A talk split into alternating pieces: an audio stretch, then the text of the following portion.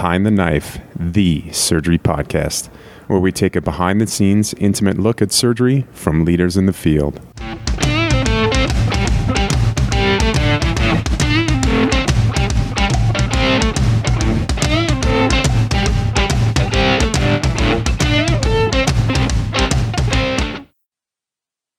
Welcome back to Behind the Knife's oral board review series.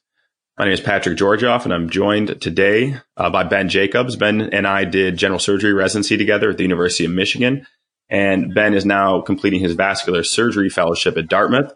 And Ben actually just took his oral boards today. Uh, today, so who better to walk us through vascular oral board scenarios than Ben? Uh, than Ben? Ben, do you want to say hi? Hey, hey, everybody. Great. So uh, today we're going to do, like I mentioned, all things vascular. Uh, so let's start with arterial disease. The the score uh, diseases and conditions that constitute the core curriculum include acute thrombosis and ischemia, cerebrovascular disease, compartment syndromes, diabetic foot infections, peripheral arterial emboli, and peripheral vascular occlusive disease. Of note, uh, aortic dissection, aortic aneurysms, uh, those are both considered advanced topics. Core operations and procedures include lower extremity amputations, uh, arterial embolectomy and thrombectomy, and lower extremity bypass. Uh, of note here, carotid endarterectomy and AAA repair are both considered advanced procedures. All right, Ben, so let's get started with. Yeah. Uh, what am I doing here? Let's get started with PAD. How about that? Uh, yeah. So, for peripheral arterial disease, you want to recognize some key findings and kind of put these people into different bins. Uh, these patients will present either with intermittent claudication or lifestyle limiting claudication, or critical limb ischemia with rest pain and or tissue loss. So again, uh, claudication symptoms, critical limb ischemia with rest pain, tissue loss. Those are three key features of peripheral arterial disease. And we want to definitely differentiate uh, peripheral arterial disease from acute limb ischemia, which we're going to talk about in a minute. So, in regards to presentation, these patients often present uh, uh, in similar fashion. So, they're smokers, typically diabetics, they may have a cardiac history. And uh, if they have lifestyle limiting claudication, they're going to have cramping or burning pain in the lower extremity that reliably occurs with activity and it's relieved by rest. And uh, the pain occurs in muscles that are just distal to the level of the stenosis or the obstruction. Patients with rest pain will have just that. They'll have pain in their muscles at rest. So, Ben, when you uh, work these patients up, if you were to get this patient on the oral boards, uh, how would you? What kind of history would you ask for specifically? So, I think the the things that we want to know, um, you know, you want to I you want to determine whether the patient is a claudicant or whether they have critical limb ischemia. And so critical limb ischemia would be rest pain and or tissue loss. Um, and that's an important distinction because uh, we'll get, talk about this a little bit later, but the, the treatment for those can be slightly different. Um, so the first thing that you want to know is if the patient's clearly a claudicant and they have pain when walking, you want to know how far can they walk? Um, is it worsening over time? Um, you know, important thing to include probably in your in your history in that case is what does the patient do for a living? If they're a mailman, then lifestyle limiting is different than if they work work at a desk job or something. It's worth knowing. Um, you know, the the characteristics of rest pain are usually pretty typical. It's pain uh, in the forefoot, sort of over the metatarsal heads, which is you know typically at night, and they hang the foot off the bed. Those are the things you're looking for. And the tissue loss should be evident. Um, you know, the other thing that every vascular surgery patient is a, you know, has coronary artery disease, right? But, uh, we assume. And so all those things as well that you want to talk about and you want to assess their cardiovascular health. And importantly, it's important to remember that these patients don't, uh, they might not be, they might, it might be that they can't walk far enough to stress their heart enough to get angina but you want to try to expose those kinds of risk fa- uh, uh, factors as well. And then the other things, whether they're actively smoking or smoking history, things like that. Um, you know, it's it's probably worth keeping in the back of your mind at least other things that can be similar to claudication that are worth uh, you know teasing out in some cases, like neurogenic claudication. Uh, you know, the the sort of the minutiae of which are not that important because they're probably going to give you a claudicant on the boards, I would think. Um, what about um, physical exam findings, Patrick? What do you think? Yeah, so we're going to do a full kind of vascular style exam. We're going to listen to the carotids. We're going to perform a full pulse exam. This is super, super important. You want to assess the inflow and the outflow. You want to assess manually, and uh, if you can't feel pulses, uh, certainly with pen Doppler. Uh, and you uh, want to assess for the limb temperature, uh, perform a full neuromuscular assessment as well. Uh, people with a bad or patients with poor blood flow are going to have leg atrophy. They'll have that shiny skin and lack of hair.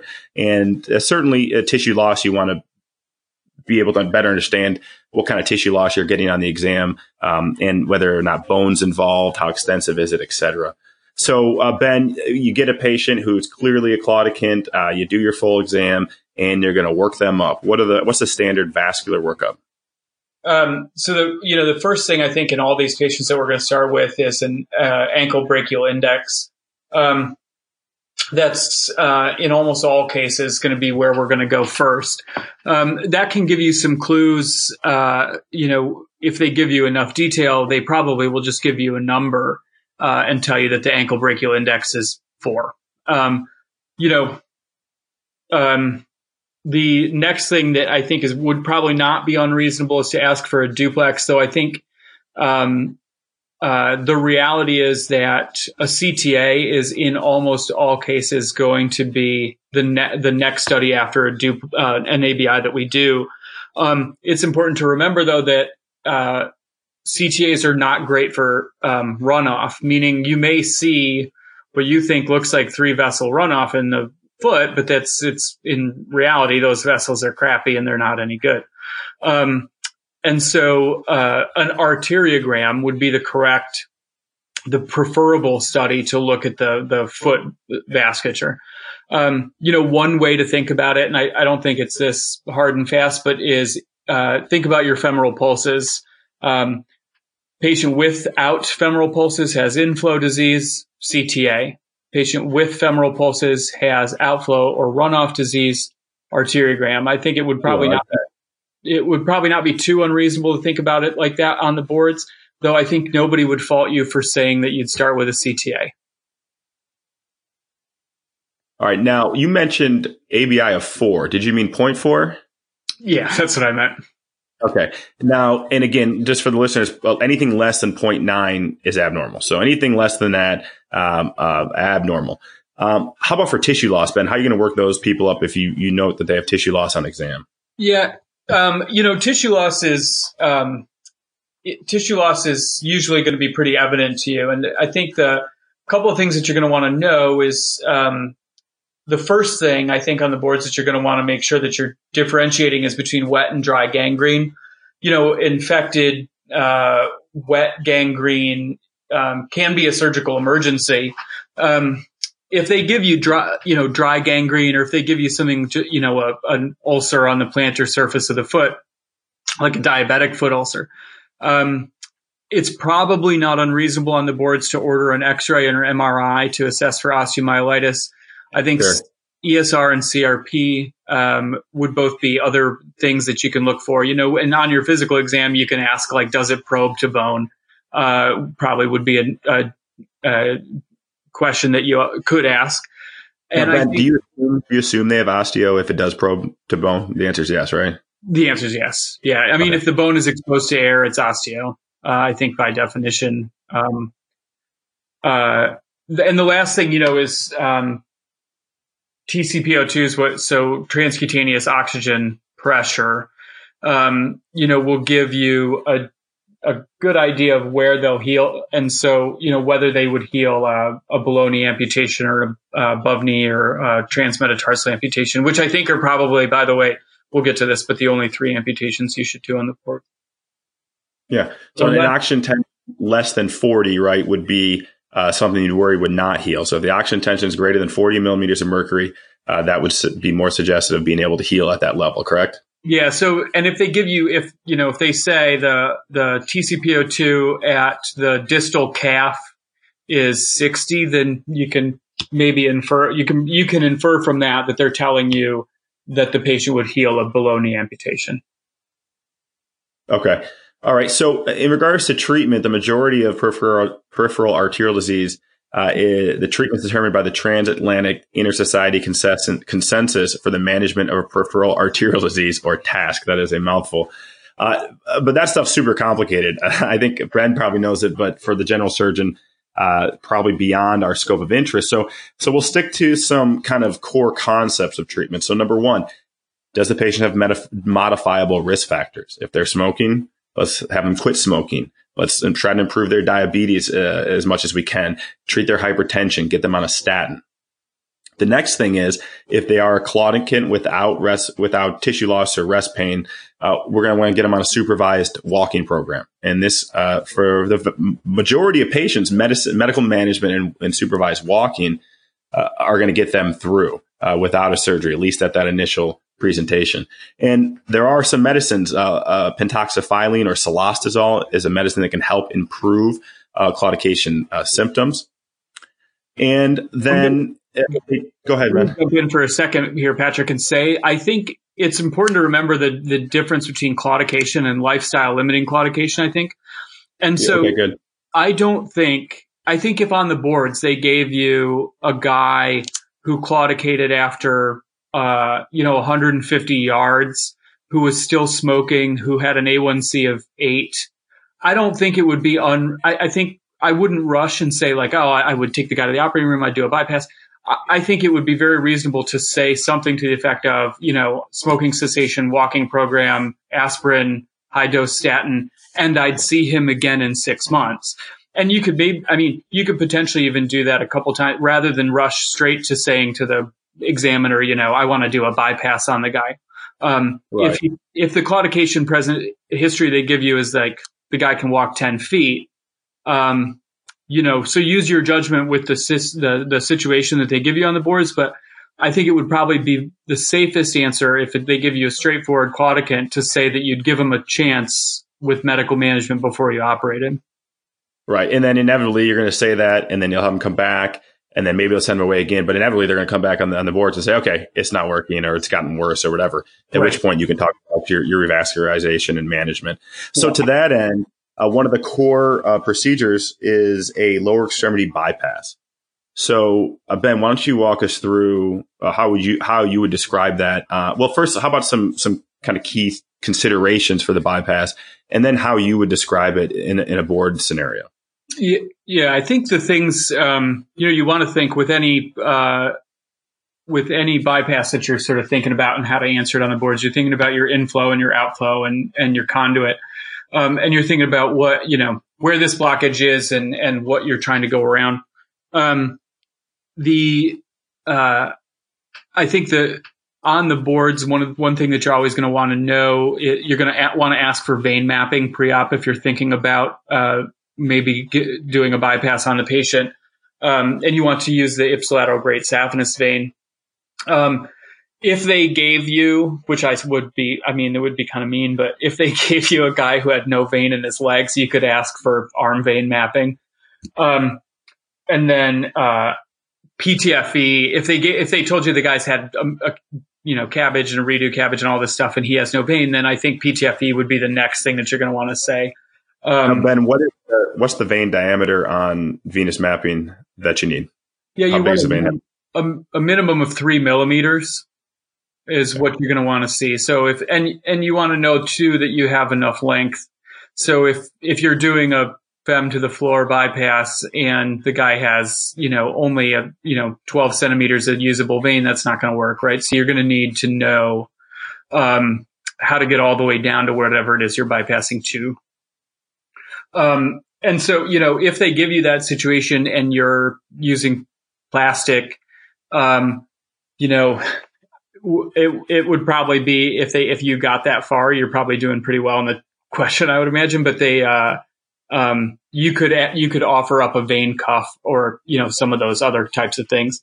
Um, you know the inflow and outflow exposure for your bypass are going to be um, you know sort of these cut downs and vascular exposures that we should you, sh- you you know from your studying for your trauma uh, uh, part of the test too, which um, is a uh, cut down directly on the common femoral artery and um, from uh, exposing the inguinal ligament is the first part of that uh, operation, right? So you're going to make your incision, you're going to dissect down, you're going to find the inguinal ligament, and then you're going to find uh, your common femoral artery next, and you're going to expose it sort of proximal to distal. Um, you're going to want to say that you're going to get control of the profunda by exclusion. You're going to have uh, loops around the uh, superficial femoral artery, the common femoral artery, and the, or you could say the distal external iliac because it's probably more accurate, and then the circumflex uh, and any other small branches. Um, the uh, another important thing that a detail that you probably want to include is how you're going to handle the vein. So if you're using ipsilateral great saphenous vein, you probably ought to tell them that you're going to reverse it. Um, uh, and you could say something to the effect of as long as there wasn't a great size mismatch or something to that effect. And if they do tell you there's a great size mismatch, then you want to say the word valvulotome, right? You're going to, you're going to have to have some way to deal with those valves. Um, and then if you're, you know, if they give you a below knee pop, for instance, we know that exposure. Um, and it's a, it's a medial incision, uh, finger breadth or two posterior to the tibia and you, uh, dissect down through, remove, get the soleus off the back of the bone and you're going to expose it there. And that's the same exposure that you would use for the, um, you know, the tibio-peroneal trunk is just the same exposure, just a little further distal you're going to always want to say that you're heparinizing before clamping, and um, you could. What's Tell me, uh, tell me what what are you what are you going to say? Yeah, so uh, 80 units per kg, and it just say 10,000, 5,000. What do you? I, you know, I think the math is easier if you say 100 units per kilogram, and so um, though I think it's 80, right? But um, so you just try to ballpark it, right? If they give you, if they tell you the patient's 70 kilograms and you're trying to do the math and it, you know, say 6,000 heparin, right? Um, sure. I would just try to ballpark it. And I would tell, you know, the other detail that I would include and make sure that you're telling them is like, I would shoot for an ACT of, uh, greater than 200 or greater than 250. Um, and I would serially measure those every 20 minutes throughout my operation would, you know, if you were being if you wanted to be careful to to make sure that they knew you were worried about the heparin. Sure. Um, and then you know you're going to sew your anastomosis in the um, in the way that we sew all of these, right? So it's a, going to be an end to side. You're going to spatulate the vein. Um, it's going to be 5 or 6 proximal, 6 or 7 distal. And then the last thing you're going to want to do is a pulse exam and you're going to check your Doppler both in your graft and then distal to it. You know, if they, do an angiogram, you think? I wouldn't, you know, in in I wouldn't if they asked me, "Are you going to do a completion angiogram?" I would my answer would probably be if I had a good concern signal, I wouldn't. If I had concern for some reason, yes. And if they give you something like a complication where they say like, "Well, now you you know, you're closing up the groin incision and now the signal is gone in the foot." I think not unreasonable in that case to say that then I would do an on table angiogram. Okay, but I wouldn't do it routinely. I don't. I, I wouldn't answer that that question that way. Okay, all right. Um, let's talk about uh, below knee amputation uh, with a um, a posterior flap. So to do this, we're gonna take the tibia 10 centimeters from the tibial uh, tibial tuberosity, and we're gonna start our skin incision 12 centimeters distal. So I would start my description of the procedure by saying that I would draw out skin incision 12 centimeters distal to the tibial tuberosity. I'd carry that around posteriorly, and then I'd create a posterior skin flap encompassing approximately half of the total leg circumference. I would then divide the soft tissue surrounding the tibia and fibula with uh, electrocautery. Um, I would then uh, divide the tibia two centimeters proximal to my skin incision and my fibula even shorter than the tibia. I would uh, bevel the edges of the bone to ensure that uh, they aren't uh, sharp. I would ligate the AT, the PT, and the peroneal vessels and associated nerves as they uh, uh, become apparent. I would suture ligate those. And I would complete the posterior dissection with a amputation knife and perform a multi-layer closure of the posterior flap with healthy, healthy gastroc muscle covering uh, the the entire defect, and I'd close that in multiple layers uh, with absorbable Vicryl and sutures, uh, or excuse me, staples on the outside. Yeah, and Pat, um, how about how short do we want to make the fibula compared to the tibia? How much shorter? Yeah, I was. I would say two centimeters uh, shorter, uh, one to two centimeters shorter. Yeah. Is that appropriate? I think that yeah, that's what the textbook says, right? And if you if you shorten it too much, you end up with a conical stump, and it's they don't uh, they don't uh, use um, prosthetics well. So yeah, I think you want to you want to make sure to be specific about that when you say that. Um, And then you know the next one would be the above knee amputation, and I think the this is um, almost anything that you describe. I think would be uh, uh, would probably work in real life. But I think what you want to say is you want a uh, fish mouth incision. Um, we your uh, probably f- the, what I would say is four finger breadths above the patella, and then your bone cut is two above that, and um, we're and so the point of your fish mouth incision is at the point where you divide the bone. You divide all the soft tissues, ligate the SFA, and uh, and close, just like you described, Patrick, for the below knee amputation, bringing the fascia together with uh, absorbable vicryls and then closing um, skin over top. Great. Great. All right. Uh, I think that wraps it up for uh, peripheral arterial disease. Let's move on to acute arterial thrombosis and ischemia uh, with or without compartment syndrome. So these are similar patients as well. Typical, they, uh, the presentation is t- uh, similar. They're smokers, diabetic, have a cardiac history, but these guys present with uh, guys or gals present with a pulseless uh, extremity. And so uh, for history taking, you want to understand all their cardiovascular risk when. Um, if they had any history of arrhythmia, for example, or prior strokes, and also at what time did this occur? How long did they ago did they notice this pain uh, or their symptoms. And so, Ben, how about exam? What are you going to focus on on the physical exam?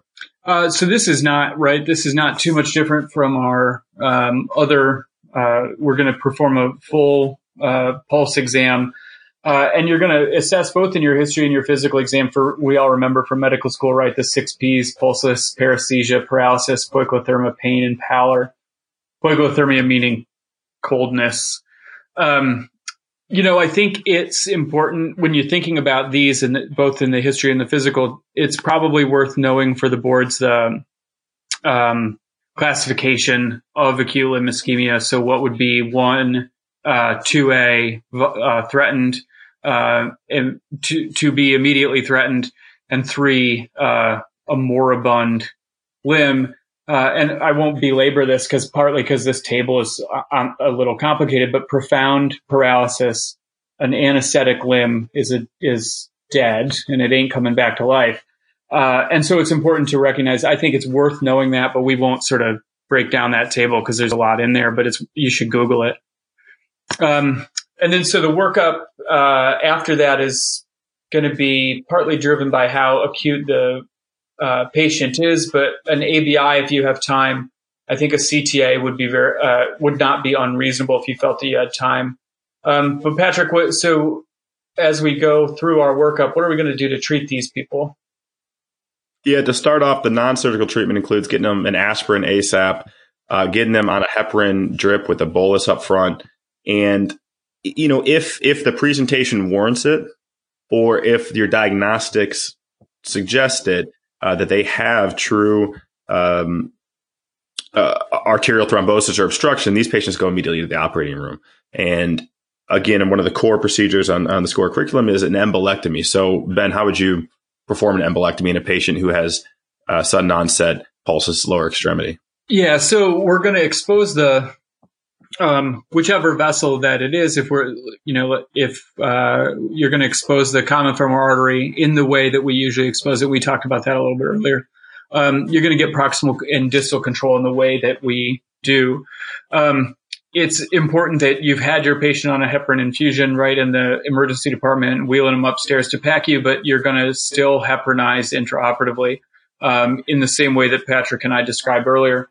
Um, you're going to make a transverse arteriotomy, and um, you're going to use your Fogarty embolectomy uh, balloon catheters, both proximally and distally. So don't forget to tell them that you want to do it proximally. Uh, you're going to um, go from the common femoral artery up into that external and, in, um, and common iliac artery with, uh, you know, number five Fogarty balloon or four. Um, and then you're going to thrombectomize distally. And you want to verify, right, when you've done this, that you get good back bleeding and one, I think, thing that's probably important to voice out loud on the boards is that you want one clean pass, right? You want one time your Fogarty goes in and comes back out with nothing, no clot, nothing attached to it, and just bright red blood coming back at you. Um, sure. And then I think, you know, if they gave you a situation where they said, you know, well, you do that and you still don't have signals in the foot, then, then you're going to move down the leg, right? So, and, and expose the next vessel down. So you, whether that's the pop uh, below knee pop and then do a tibial thrombectomy would be your next thing, I think. And then I, um, you know, they're, they're, I think often going to give you a situation where you're, uh, you're at that line probably of whether the patient needs prophylactic fasciotomies or not. Um, so Patrick, why don't you walk us through how to do those? Yeah. So, so if prophylactic fasciotomies, once you hit four hours, especially on the exam, you're gonna you're gonna likely do it. I mean, real life and and on the exam. Uh, but let's say it's not a situation where there's acute limb ischemia per se, or there's some, something else going on, crush injury or whatever. Uh, it's also worth probably talking about compartment pressures. Uh, now, the diagnosis of compartment syndrome is a, is a clinical diagnosis, and so uh, first and foremost, we want to make uh, assess that patient. They'll typically have pain out of proportion to exam, pain with passive flexion, et cetera. They may or may not have a very tight feeling compartment. But uh, compartment pressures can be measured. Uh, a compartment pressure greater than 30 millimeters of mercury is suggestive of compartment syndrome, or a delta of a great of less than 30, meaning the diastolic blood pressure minus your compartment pressure also suggestive of compartment syndrome. But again, this is a clinical diagnosis in the circumstances we're talking about here, where it's acute limb ischemia. And once you've hit that, you know, close to that four hour mark or that four hour mark, you're going to go ahead and perform prophylactic fasciotomies. And so there are four compartments in the lower extremities, and you reach those with two incisions. Uh, so the medial incision is is one finger breadth behind the tibia. Uh, the lateral incision, one finger breadth anterior to the fibula. And from your uh, medial uh, incision, you're going to have access to the posterior, superficial, and deep compartments. It's important uh, to note that to get to the posterior deep compartment, you have to take the soleus down off of the tibia to top to properly decompress it. In regards to the lateral incision, uh, this gives you exposure to the anterior and lateral compartments. You want to identify the intermuscular septum between these two compartments, and you want to perform make an H incision that crosses that septum to ensure that you're uh, you're getting into both uh, compartments before taking your fascial incisions up and down. And one thing where they might catch you, you want to note that you're not going to extend your, your lateral fasciotomy incision past the head of the fibula, as this is where the common uh, peroneal nerve crosses and, and could be injured. And typically, you don't uh, you don't close these wounds. You're going to uh, typically place a wound vac. So, Patrick, when uh, you know, it, let's say you know you're on the exam and you you forgot or whatever to do. Say you just didn't say it, and the the examiner wants to communicate to you that the patient's developing compartment syndrome. You know, up on the floor after their operation. What are they going to tell you to make that you should recognize that that's what they're saying is that you forgot to do fasciotomies and you ought to do them now. Yeah, I mean the, the patient's symptoms, pain, uh, uh, uh, out of proportion to pain on exam, um, pain when you're stretching that that muscle. Um, what else? One of those things. What do you? I think? like that. Uh, the other th- the thing to ask about would be um, pain on passive flexion. I think is the other thing, and then the six P's that we talked about before. Sure. Okay. I was trying to say pain on passive flexion. I couldn't find the right words to say it. So good. Good. All right. Let's go to carotid disease. Uh, ben, how are these patients presenting? So these are, um, you know, these patients are going to probably come in three uh, ways. They're going to be asymptomatic. They're going to have a TIA, um, or they're going to have had a stroke. Um, and they may on the boards, I give you a patient who's got who's asymptomatic, but you know, referred from a PCP with a bruit. Um, and these patients are going to work up the way that we work up all our vascular patients, which is assess cardiovascular risk factors, um, current treatment, and you know you want to define the nature of their symptoms uh, or lack thereof. So the amaurosis fugax, uh, that curtain coming down over the eye, um, weakness on the same side. Um, the uh, the ocular exam has this the you know the Hollenhorst plaques. Um, remember what it's called, and um, uh, facial droop, these kinds of things that we know. Um, it's important to do, uh, you know, probably I'd say that I would listen to a bruit, though I don't think I've ever actually done so in real life. Maybe I should be. I'm not. Have you ever, Patrick? Oh, I don't have a stethoscope. uh, I lost mine in October of intern year. Um, right. And, uh, and a full neurological exam, uh, would be the end of my, you know, that, that, those are the things you want to know in your history and your physical. What about, uh, how, how after that, Patrick, would you work these guys up? Yeah, and so uh, it's definitely circa, uh, centers on an ultrasound or duplex. And a lot of times the patients will present to you, they'll be referred by a PCP who got a duplex because they heard a bruit, and then they'll present to your office and you go from there. And the duplex gives you uh, two pieces of information. One is the percent stenosis based on the, the B mode imaging. Uh, and also uh, from the Doppler portion of it, you get different velocities. And the, the key velocities are the peak systolic velocity and the end diastolic velocity. Um, and you can also have a ratio of the uh, uh, ICA to CCA ratio. But the two key ones are the uh, PSV and the EDV. Um, and, and you can get a CTA. And so a CTA is probably warranted if you need to assess for where that plaque is actually located. If it's a distal plaque, if it's getting up into the skull base, or if you have any other concerns about anatomy that's not answered by your uh, ultrasound, you can, you are fine to go ahead with a CTA. Now, for these patients, uh, in regards to treatment, we want to get them to quit smoking, get them on an aspirin, a statin, beta blocker, diabetes treatments as needed. And if they present with a prior TIA or stroke, uh, I would include a stroke workup in that, including an EKG and a TTE with a bubble study. Now, I mentioned uh, at the the top of the show here that the uh, carotid endarterectomy, actually kind of surprising to me, is not a core a core uh, operation or procedure according to the SCORE curriculum. So we're not going to go through that in detail, but we are going to talk about some of the key uh, considerations uh, for performing a carotid endarterectomy. Ben, you want to take that? Yeah. So the I think the real the most important thing here is to recognize what the uh, indications are for when you know we classify patients either as asymptomatic or symptomatic, and uh, who gets an operation, who doesn't, and you know there's there is some controversy there. It's uh, you know fifty percent um, greater than 50% uh, symptomatic and greater than 70% asymptomatic or 80% asymptomatic, I think are probably both accurate answers. Uh, you know, the they I don't know if they'll give you uh, velocities on the boards, um, but you know what we would use. I think most people would use is velocity criteria, and that's what the SVS recommends: is greater than 200 a peak systolic velocity greater than 230 centimeters per second, and then diastolic velocity greater than 100 centimeters per second, um, or a ratio of the ICA to the CCA velocities um, greater than four. Um, right. whether, whether, or not they give you that on the boards, I I don't know. Um, but that's what kind of what we use. If they just give you a percentage, um, you know, 50 to 60 or 70 to 80 uh, would be your numbers. Um, you know, the, the, probably there's going to be a podcast where they're going to talk about neck trauma and they'll describe exposing a carotid artery. It's rough, roughly the same thing. I think one thing to remember in this, if you do get this on the boards is the question of shunting. Um, and I think whether you said that you would shunt or use EEG or measure stump pressures, um, and the stump pressure number that you would want is greater than 50. Uh, I think those are all okay. I think as you just be prepared to justify the reason and remember that on the boards, the, what's the safest way? The safest way is to do it awake. Um, uh, that would be the, the board answer for the safest way to do a carotid endarterectomy from, uh, is to do it awake.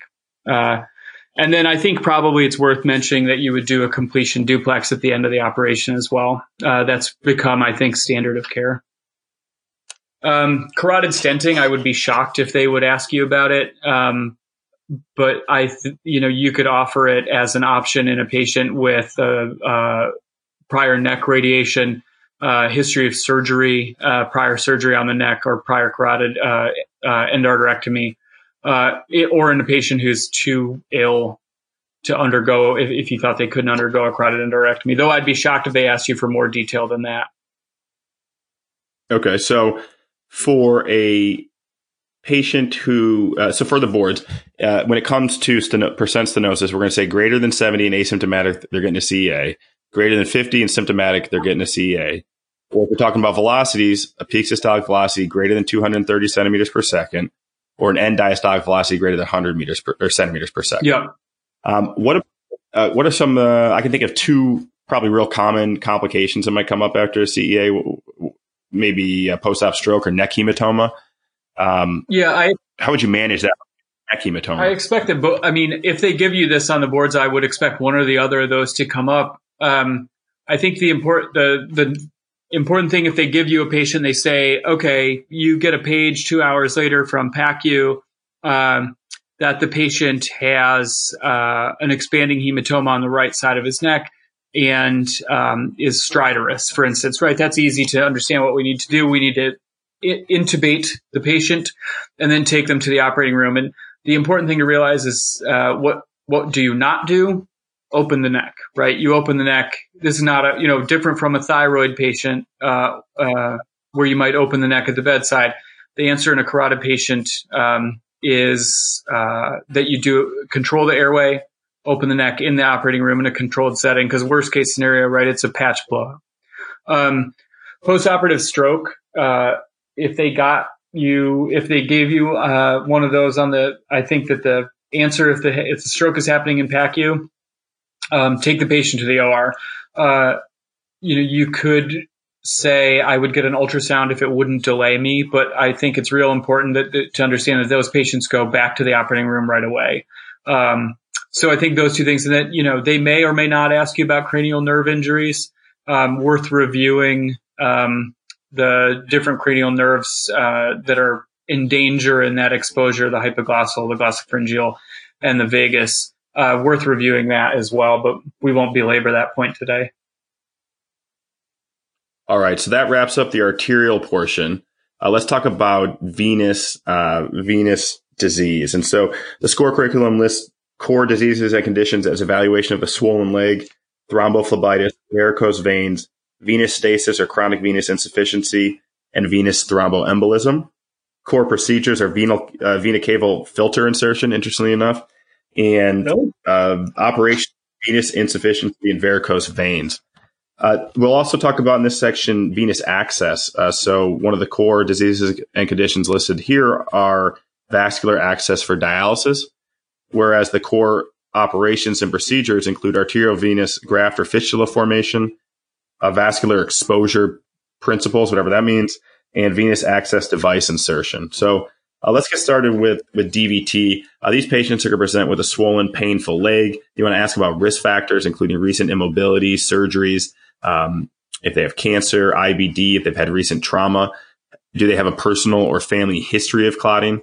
Uh, one thing you might want to consider is May-Thurner syndrome, which is a left-sided clot due to left common uh, iliac vein compression by the right common iliac artery. And uh, on exam, we're going to want to rule out cellulitis or necrotizing infections, other things that might also cause leg swelling. Uh, ben, how are you going to work these patients up? Um, so I think the other thing you probably you want to make sure that you mention in your physical exam is that you're going to feel for pulses. You want you don't want to miss um, uh, what do you call it, phlegmasia, uh, though that no it's very unusual in real life. Um, you know the first thing that we're going to do for these patients is a duplex. Um, the uh, acute clot won't compress um, and it'll tell you the Doppler flows will tell you a, a, partial versus a complete occlusion is probably how they'll describe that one, I would guess. Uh, and then um, your treatment for these patients is going to involve um, anticoagulation, right? That's going to be uh, the whether that's a heparin drip or low molecular weight heparin. Um, and then you want to remember that you're going to um, early ambulation and compression uh, are now the standard of care. The concern that we're going to toothpaste a clot out of the vein and up into the lung, uh, we know that's not um, a real risk anymore. And so early ambulation uh, and compression. Um, we can, what, when you start that patient on a heparin drip or low molecular weight heparin, you can um, uh, discuss transitioning them to either warfarin or to one of the novel oral anticoagulants. Um, the uh, and it's going to be a minimum of three months. Um, and uh, uh, it's now it's three months in everybody. Um, there's no real unprovoked and provoked anymore. So I, I think saying three months in everybody uh, is probably safe. Um, Patrick, what are we going to do if the patient can't be anticoagulated? Yeah, we're going to go ahead and place an IVC filter.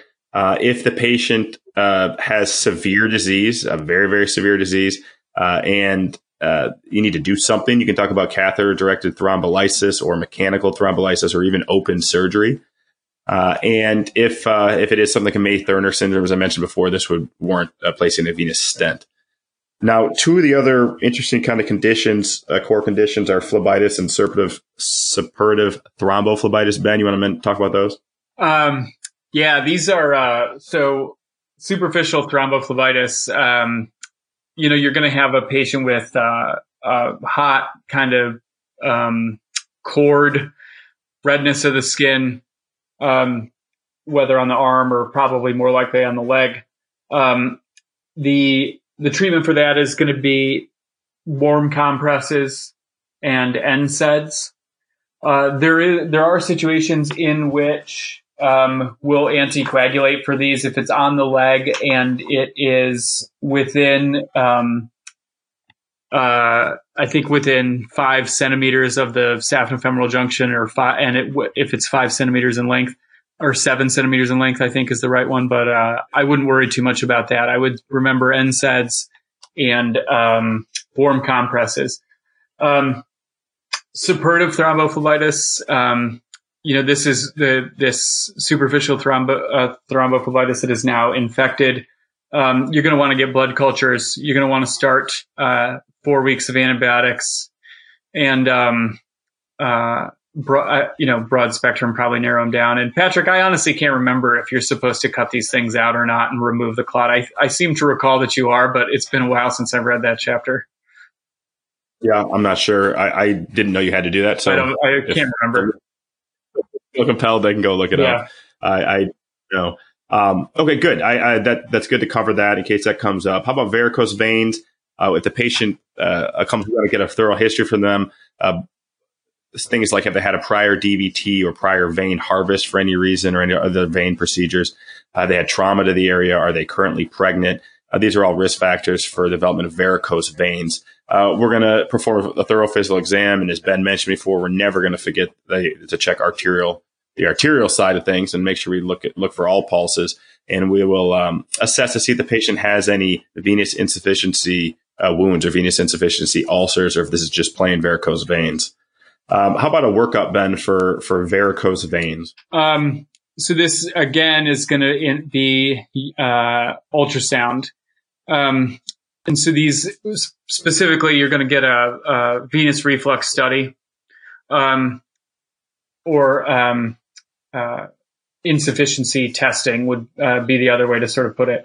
Um, an ABI, I think, and arterial duplex are very reasonable if you have any concern at all for concomitant um, arterial disease, particularly, I think, in a patient with wounds. Um, uh, in addition to varicose veins, if they also had, you know, venous stasis ulcers, I think getting um, arterial studies would be reasonable as well. Um, and then we, when, when, we're thinking about treating these patients, it's um, compression is first, and and and I think the most important thing you know, elevation, compression, exercise. Um, you're going to want, I, I think it'd be reasonable if you have a patient just with varicose veins on the, um, on the exam. Uh, I think it'd be reasonable to describe giving them a trial of compression and saying, you know, I, would have them come back and see me in three or six months. Um, if which, like you said earlier, Patrick, they will inevitably come back, come back, or they'll probably more likely they would give you like the doc. I just got to have something done about this.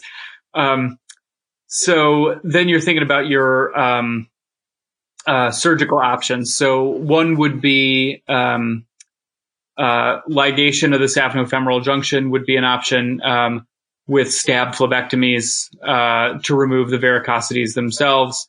Um, sclerotherapy or laser therapy of the uh, great saphenous vein or glue. Um, I, I, guess if you were super comfortable with those things, maybe mentioned on the boards. But I think the one that I would go with would be the um, uh, GSV RFA, so radio frequency ablation of the great saphenous vein. Um, and you know the I think the important thing that you want to do here is you want to make sure that you are uh, sufficiently away from the saphenofemoral junction when you're uh, starting your radiofrequency ablation. So you want to be three centimeters away. Um, and the follow up for these patients, if they ask you how you're going to follow them up, is going to be within one to two weeks. You're going to get a um, a duplex ultrasound to make sure that they haven't developed uh, uh, DVT uh, because you, by definition, you've given them a superficial vein clot, right, that has the possibility of extending. And um, the other thing to remember is that if they have, if you know, you do all these things and they get, they tell you the patient keeps coming back with this non-healing wound, um, getting a full thickness biopsy. Yeah, good point. And I want to go back and mention you talked about getting a venous uh, insufficiency testing. So the numbers for that are if you have reversed flow, that's greater than 500 milliseconds for superficial veins or reverse flow that lasts for greater than 1000 milliseconds in deep veins. That'd be a positive study that would be consistent with venous insufficiency. Yes. Thank you, Patrick, for reminding me. I totally spaced on mentioning that. Um, those numbers. Let's do, let's do, let's do hemodialysis. Yeah. So, uh, hemodialysis in general, once a patient's GFR gets below 30, you want to start the discussion. And then typically the nephrologist will be doing this. They'll start the discussion about dialysis. Once they hit 20, a GFR of less than 20, that's when uh, they're likely going to be seeing you. Uh, that's when you want to start uh, uh, planning and, and, and, go for making your, your access for that patient. And typically, once the GFR hits 10 or below, uh, these patients are started on hemodialysis. And when the patient comes to your office, if this is a question you're given, you want to ask about prior anything that can cause uh, a venous stenosis. So talk about prior central lines or surgeries related to the veins in the arms. Um, and you want to perform a physical, a full physical exam, pulses, and uh, uh, you could even perform an Allen's test uh, uh to assess for uh, appropriate radial and ulnar flow to the hand. And when we work these patients up, we're going to do upper extremity arterial and venous ultrasound. Uh, we want to assess for venous, or excuse me, assess for vessel diameter and and or the presence of stenosis throughout the arm. And we also want to get segmental arterial pressures to assess for uh, any inflow issues as well. And so the numbers to remember are that your vein needs to be greater than three millimeters in diameter. Again, vein greater than three millimeters in diameter. And your artery has to be greater than two millimeters in diameter to be considered uh, for use in arteriovenous fistula formation. So, uh, Ben, why don't you walk us through, in, in order of preference, the types of AV fistulas you can create. And, and ideally, we, we use the non dominant arm. Uh, but let's walk us through, in order of preference, how we can make go about the AV fistula formation. Yeah, I think this is, um, you know, I, I try to make this as simple as I can, and I think that it's. Um, I always think of distal to proximal, right? So, um, if the patient has, uh, and you want to start with the non-dominant arm first, right? So if, if you have a right-handed patient with uh, whose ultrasound looks perfect, you can start with a left-sided uh, radiocephalic fistula and then work your way up. Um, so uh, you know that's how I think about sort of so the Cimino radiocephalic in the wrist, brachiocephalic, and then uh, you're thinking maybe after that about a basilic vein transposition. Um, and then you know the last thing you you're doing is going to the groins um, uh, or to other uh, options. Um, the uh, are these core procedures, Patrick? Do we have to know how to describe these? Uh, the core procedures: arteriovenous graft and fistula. Yeah. So why don't you tell us how for a Cimino procedure, just ever so quickly, just tell us how yeah, you do that. These are these are simple, uh, honestly. And if, if somebody asked you and you had never read a book and you just had some basic surgical and vascular surgery knowledge, you could probably figure it out. Um, you know, you're going to make you you want to pr- always describe that you're going to map out the course of the va- vasculature preoperatively, immediately pre-op with the ultrasound. You're going to prep circumferentially. Um, you're going to make a six millimeter arteriotomy and make a side to side radiocephalic anastomosis um, and ligate the vein distally. Um, the brachiocephalic, the um, exposure is going to be at the antecubital fossa. You're going to again, you're going to map out your vessels with ultrasound and a transverse incision there, like I said, at the antecubital fossa. Um, you're going to dissect your artery and vein, and you know you you're going to say the same stuff you always do for vascular operations, right? Proximal distal control, etc. Um, and you're going to swing that cephalic vein over um, and make uh, anastomosis. And the uh, basilic vein transpositions, very similar operation, but done through a, a, incision on the medial side of the arm to expose those vessels. Um, remember that the basilic vein transposition is a two-stage operation in most people, right? So that you make your ana- vascular anastomosis, wait for the thing to mature, and then you're going to have to go back in and superficialize that um, for the brachiobas- uh, the basilic vein transposition. Sorry. Um, uh, uh would you are you going to describe on the exam? Would you get, talk about giving heparin to these patients? Oh yeah, I would. Sorry, thank you, Patrick. I would. You know, we would heparinize them, and I would say in the same, you know, the same fashion that we talked about earlier, something like eighty to one hundred, whatever makes the math easiest when you're sitting there stressed out. You, you know, if they uh, do some quick math in your head and give somewhere between five and ten thousand a heparin, yeah. Perfect. All right, so we're going to follow these patients up, then come back to clinic. We'll get uh, some additional uh, ultrasound imaging, and we know that they're ready for for access when uh, they meet the rules of sixes. So the rule of sixes includes that the graft is uh, six millimeters in diameter at least, that it's uh, six millimeters or less below the skin, and that flow is greater than 600 mLs per minute. So again, greater than six millimeters in diameter, less than six centimeter, or excuse me, millimeters below the skin, and flow greater than 600 mLs per minute. So there are a couple complications that might come up on the boards related to AV fistula formation. That could include uh, steal syndrome. Um, this may manifest, or probably most commonly manifest, as uh, issues during hemodialysis itself. There are two main ways to treat it, or three main ways really. You could just take the fistula down if it's a serious issue. Uh, you could do uh, some degree of banding or suture ligation in which you partially uh, um, ligate the venous outflow to narrow that some.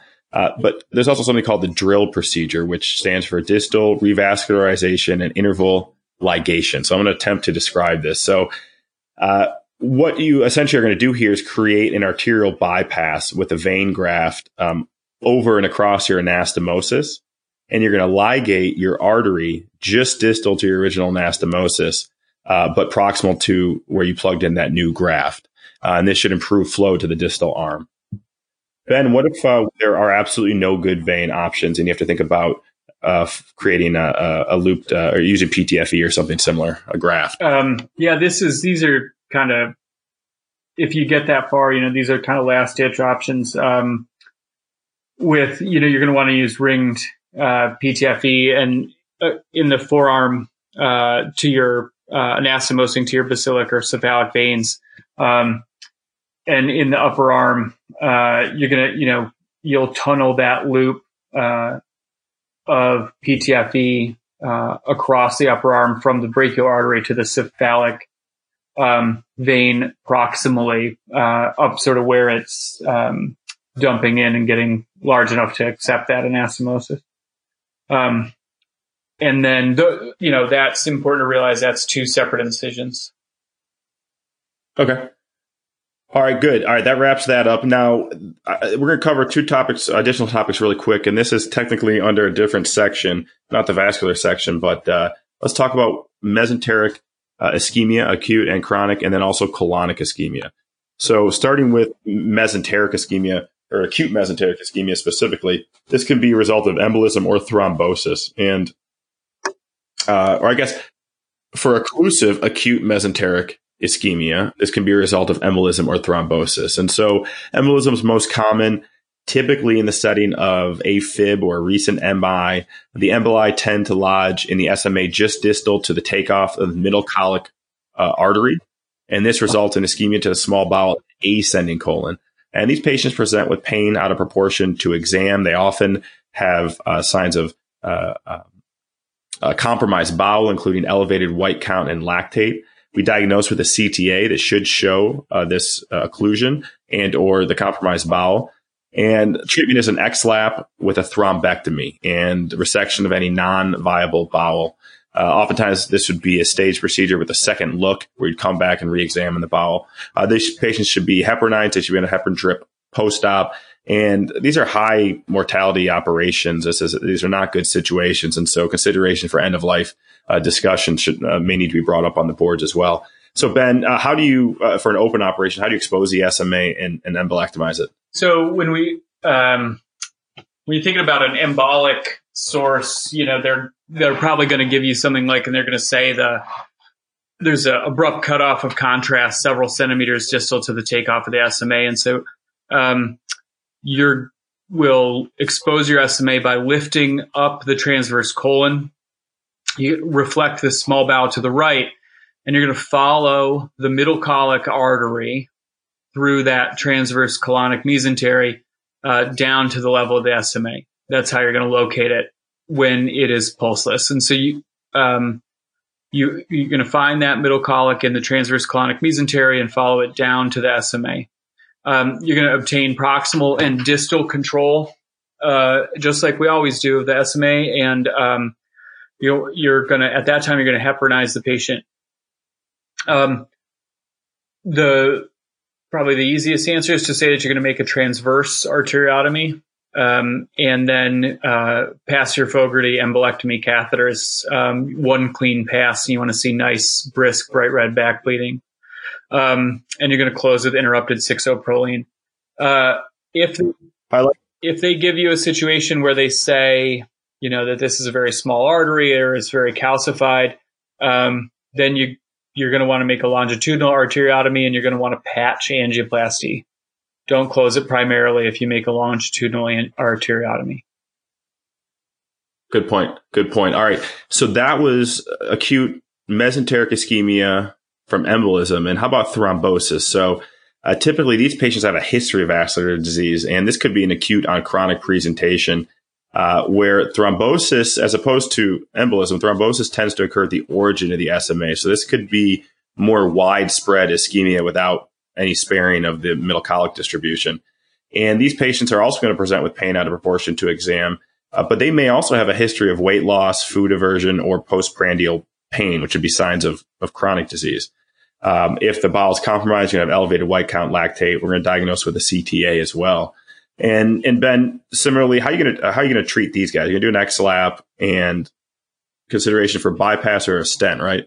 Um, yeah, I you know the uh, in these ca- in these cases you're going to expose the superior mesenteric artery in the same way that we described, and um, you're going to be thinking about a bypass. And in in this situation, you're going to take your bypass off the iliacs.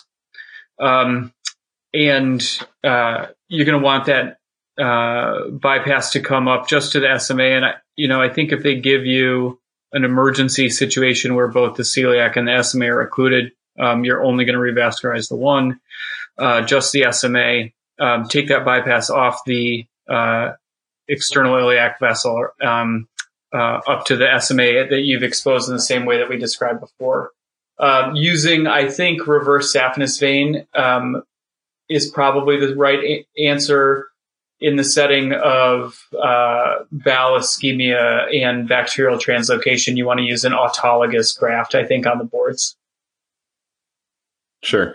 And then quickly, non-occlusive disease. So um, non-occlusive mesenteric ischemia clo- occurs in low flow states uh, without vascular occlusion. These are these are patients that are in the ICU. They're on pressors, uh, or maybe they got too much diuretic and already have low cardiac output or maybe even they're on hemodialysis and this pushed them over the edge. And treatment for this is typically not surgical unless there's dead gut. This is treatment is often medical and improving perfusion to the bowel. Uh, you could also have mesenteric venous thrombosis. Uh, so thrombosis of the mesenteric veins. This would have uh, a more insidious onset. It may present with ascites. Uh, you'd see thrombus on CT scan, and these patients should be anticoagulated. And only in the, the worst case would you consider surgical resection. Uh, ben, ever so briefly, let's talk about chronic uh, mesenteric ischemia. Um, so these ones, if they give it to you, should be straightforward and easy for you. It's going to be um, food fear, weight loss, postprandial pain, um, uh, and likely in a patient who has a history of vascular disease uh, as well. And, and so they'll give it to you. It should be pretty straightforward. Um, I think an ultrasound looking at the velocities uh, is probably not unreasonable to ask for, but I, I, think every one of these patients you're going to ask for a CTA. Uh, you could probably ask for an angiogram too, but I think uh, the reality is you're going to want a CTA on all these guys. Um, and the uh, you know the treatment for these um, folks is going to be uh, an endovascular operation like uh, an angioplasty and stent or an open bypass. Um, and these in the you know the non-emergent setting, you can uh, you can do a bypass rather than from the iliac. You can do a bypass from the aorta down to both bifurcated graft to the celiac and to the SMA revascularize.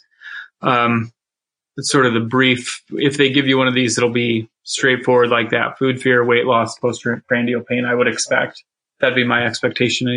Okay. Great. All right. And the last topic, colonic ischemia. So uh, most often these are older patients and they have a history of cardiac or vascular comorbidities. Uh, ben, what are again? This is differentiating small bowel from colonic ischemia. So, what are the causes of colonic ischemia? So, colonic ischemia is, um, you know, it's often going to be in a similar patient that we were t- like who we were talking about for um, non-occlusive mesenteric ischemia, uh, somebody who with hypoperfusion, and so um, uh, we remember those watershed areas, and there's some eponym that I think I heard on Behind the Knife uh, last uh, for these two points of watershed areas in the colon. I can't remember, um, but you know, low cardiac output, sepsis, hypovolemia, uh, particularly in the setting of particularly in the setting of pre-existing uh, atherosclerotic disease or mesenteric vascular disease. Um, I think another one uh, Patrick, that I think is likely to come up on the boards is um, a patient. They'll give you, uh, you know, five six hours after an open abdominal aneurysm repair or after a endovascular repair uh, with um, a bloody bowel movement, um, and so that iatrogenic uh, um, cause I think would be a common one uh, or maybe a likely one to show up on this kind of thing. Um, you know, thrombosis and embolism are, would be odd uh, in, in, this distribution to cause colonic ischemia. Not impossible, but that's not usually the first thing we think of. That would be kind of lower down on my list of uh, on the differential. What about? So, how do these guys present, yeah. Patrick? What are we thinking about? A sudden crampy abdominal pain. You mentioned bloody diarrhea. They may have urgency, and uh, to diagnose these these patients, they're going to have some pain on exam. Often have pain on exam. Um, signs of compromised bowel with elevated white count and lactate, a CTA, uh, will sh- uh, often show poor perfusion to those areas of the colon. Uh, and really, the gold standard, though, which is important to, to pack away in your mind, is uh, a sigmoidoscopy or colonoscopy. Okay, those are going to be diagnostic of uh, malperfusion to those areas of the bowel. And the watershed areas you mentioned are the splenic flexure uh, and descending colon and, and, and sigmoid colon are really the most susceptible. And so the treatment for these patients is improving perfusion, uh, uh, fixing any underlying problems and resuscitating these patients. Uh, we want to keep them NPO, start them on antibiotics, try to salvage that colon. Uh, and if that colon dies, then uh, resection is necessary. So, so that kind of, I think completes our vascular review. Um, I want to mention, you know, we got a lot of great episodes coming up still uh, to cover all the, the core topics for the oral exam. Two areas we're not going to do though are trauma, which which pains me, uh, um, and, and critical care, just because they're so broad and they're really, really, really challenging to put into a podcast format. Um, we are though going to do a, a, dedicated trauma series uh, coming out uh, next right. year, uh, where we'll have a number of episodes about uh, uh, important and kind of cutting edge trauma topics. And so I'm looking, I'm really looking forward to that.